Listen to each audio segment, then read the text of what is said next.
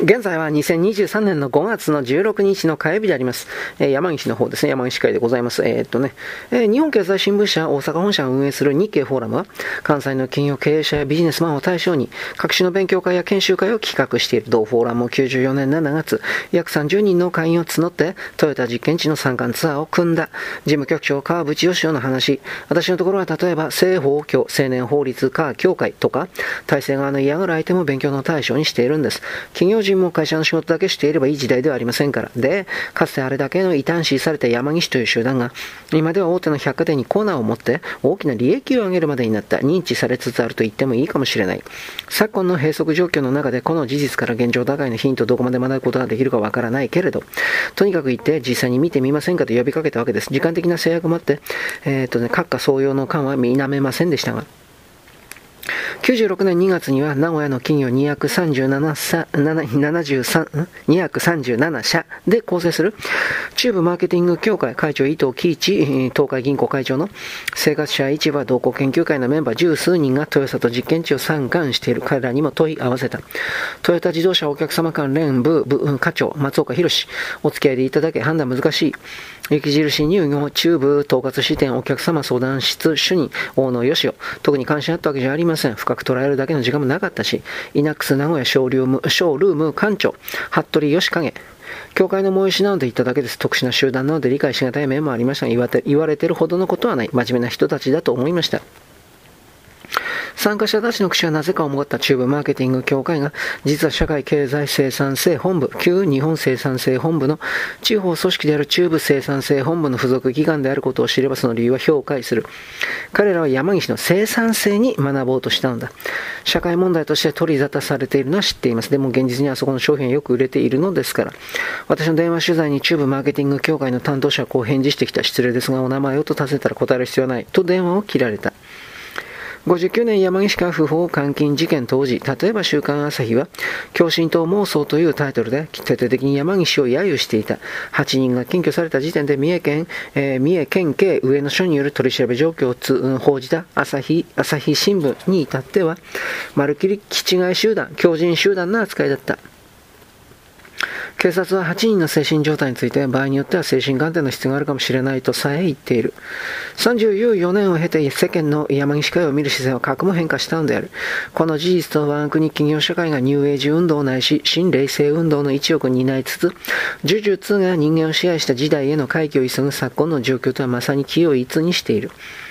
地球環境問題を憂い100匹目の猿になれと唱える船井悠久の船井総合研究所ともなると山岸に学ぶ意義はさらに革新に満ちたものとなる。95年夏に豊里実験地を訪れた同社取締役組織運営本部長の三上源は語っていた。私が当社入社する以前声優に勤務していた頃の友人が山岸の村人になって生き生きと暮らしているというので顧問先の社長さんたちと56人ほどお連れして行ってみたんです。私は中学生の頃は左翼でしたからともとの関心がありました。今なら組織のあり方と分配の仕組みに興味を感じますね。村を出た人たちが批判してるのは知ってましたよ。だけど共産党を辞めた人が共産党の悪口を言うのと同じで仕方ないことでしょう。洗脳とか言うけど戒律があるわけじゃないしね。サボりたければサボれるのにそうする奴はいないだけです。上下のない合議制の意思決定ということですが、これも不可能じゃないと思ったね。地位が上の人がいなくても、議論が発言力の強い人の意見の方へそれとなく流れ、なんとなく多数決になるという感じでしょう。労働組合とかヤクザの世界とよく似てるんです。講談が特に興味深い、意見民主的な県産会の本質を示唆しているからだ。和社会を論じた愛知学院大学教授高木和博の次のような指摘と対比させてみると、山岸の意思決定方式が日本の伝統文化に立脚していることがよくわかる。我が国に見られる根回しは他国の事前行動と2つの点において異なる。一つは我が国においては会議は必ずしも決定の場ではなく、より正確には会議は和を唱える、称える、壮重な儀式でなければならないとする考え方である。根回しのもう一つの側面は問題である。事前交渉が実力者の利益になることを押し付けながら、なおかつ和を表面的に保つことを目的として行われる時である。これはこの国においても陰謀でしかない。しかし、和を達成するための行動であることを表向き証明し得た場合には、人々の影に隠れての実力力者の行動も是認され、時としては称賛される。誰もが平等を標榜する山岸だが、その陰では強大な権力を持った実力者が君臨しているという。杉本俊治、66歳、取材当時、元証券マンと言われる杉本は、豊里実験地内に、イズム世界、イズム生活推進研鑽会なる非公式の意思決定機関を組織して、山岸の全てを取り仕切っているというのだ。なるほど、和の社会らしい実態ではある。ネットワークのメンバーが打ち明ける。杉本こそ独裁者です。六川実験地、和歌山県有田川有田川町の出身で、69年に豊里実験地が発足した際に中心人物となった彼は、他の実験地に対する豊里の影響力を最大限に高めることで、オール山岸の実験を掌握しました。六川出身による派閥も形成した。従来の実力者に対する反発が強かったために成功したクーデターでしたが、それからです。昔は全く働か働かなくても自由だったくらいに牧歌的だった山岸が変わってきたのは、特にここ10年ほどは超のつく管理社会になってしまった。私は早速杉本へのインタビューを申し入れた。山岸会は他の取材には快く協力してくれたが、これだけは断ってきた。ともあれ、船井総研の三上は山岸の歴史やそうした実態を踏まえた上で、その組織や意思決定プロセスに関心を抱いたものと思われる。三上が豊里実験地を訪れたのは個人的な行動ではなかった。以前から組織運営本部の部下たちがヤマギシ側と交流を続けていたし、94年10月には船井総研の主催で岐阜県庁の職員及び岐阜岐阜市内中小企業経営者ら34人が21世紀の見えるヤマギシズムをテーマに豊里の見学ツアーを組んでいる彼らにしてみれば自社のトップの思考を先取りしたつもりだったに違いない。デーモと三上は苦笑した。船井会長はヤマギシはあまりお好きではなかったんです。後で叱られました。私は後日や船井にも確かめてみた。EM や脳内革命は大好きでなぜ山岸は嫌いなのか。大学時代僕は最悪だったからそこのこと随分調べたんだよ。でも何か合わないものを感じてた。最近は訴訟が相次いでるという話だし、それも引っかかりました。山岸から一度来てみてほしいという手紙をもらったこともあるんです。でも僕は三上君ほど素直じゃない。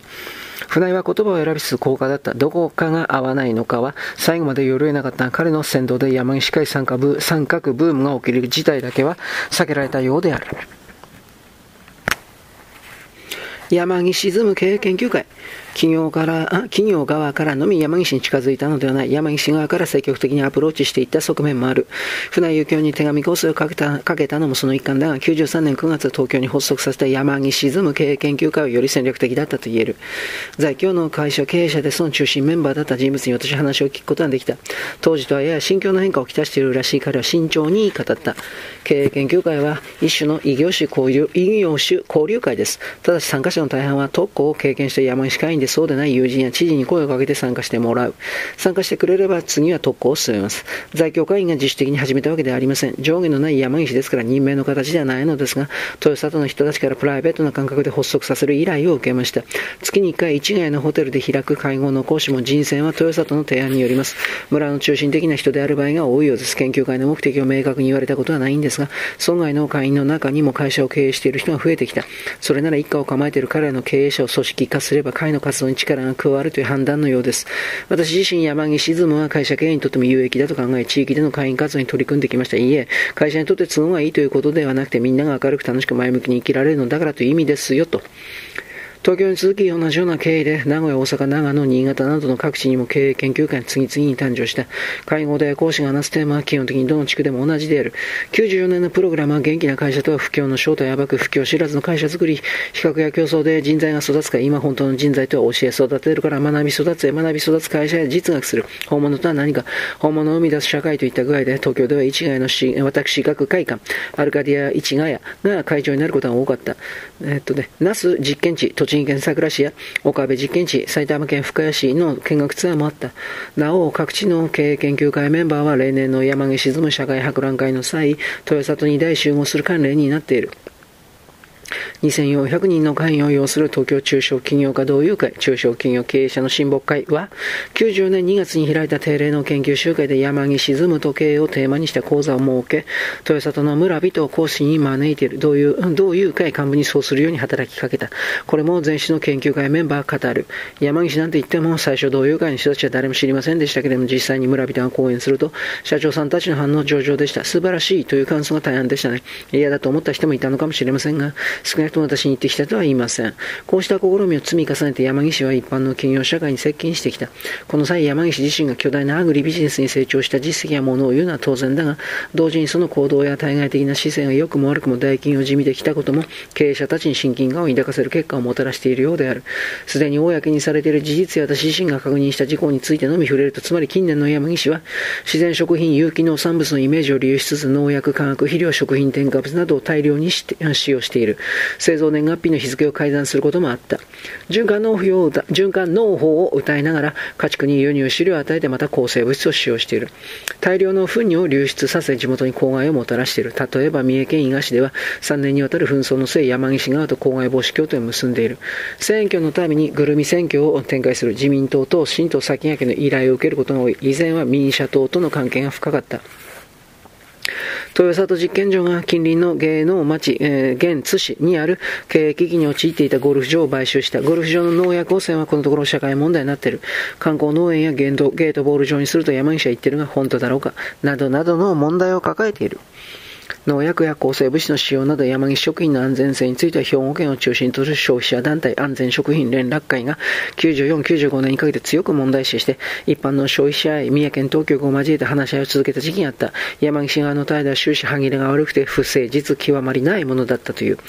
例えば山岸食品は全品目は村人の手による自家農産だとしているが、中には外部の工場に委託加工させているもの、醤油などや、原料仕入れで製品化しているもの、こんにゃくなど、もう多く含まれている。この問題に関する話し合いの議事録から山岸の大企業らしさがすぐに読み取れるが、それが同時に客観的な現実よりも自らの思い込みを上位に置いて、他者の価値観の一切認めようとしないあらあらゆるカルト集団に共通する態度であることもわかる。議事録の一部を抜粋してみよう。消費者、その醤油のことです。結局その原料から何にも山岸の関わったものは何一つないのに、ただ山岸のレッテルを貼って出しているということなんでしょうか。山岸、ええ、そうですよ。消費者、でも、それこそ消費者の判断に任せるって言われますけども、その消費者っていうのは山岸でできた大豆です全てが山岸の手がかかっているものだっていう判断で買ってるんじゃないんですか？山岸、どういうふうに判断されているかは、ここいろいろあると思うんで分かりませんけど、ざわめく。大きくそう判断されていることはなら間違いないと思いますけれど、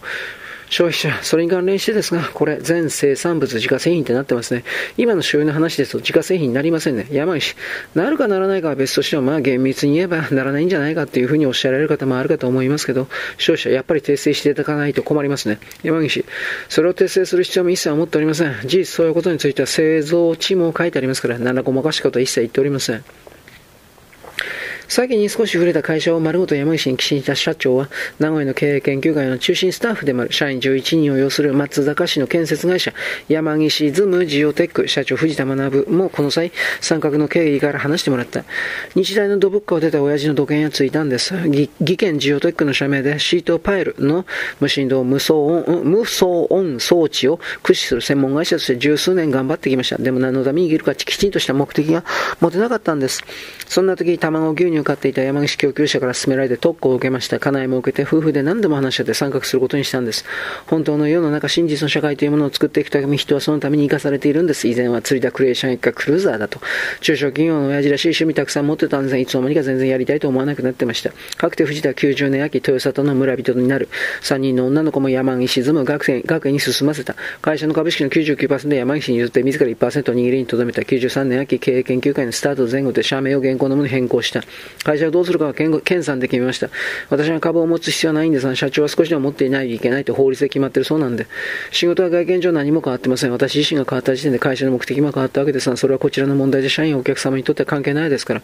社名変更には社員の抵抗もありました。何回も話し合いして完全に納得されたわけじゃないけど、結局変えました。どうしても嫌ならやめてもらうしかない。三角がマイナスに働いたこと一切ありません。生産性も上がったし、95年に初めて売上高4億円台大台に乗せることもできました。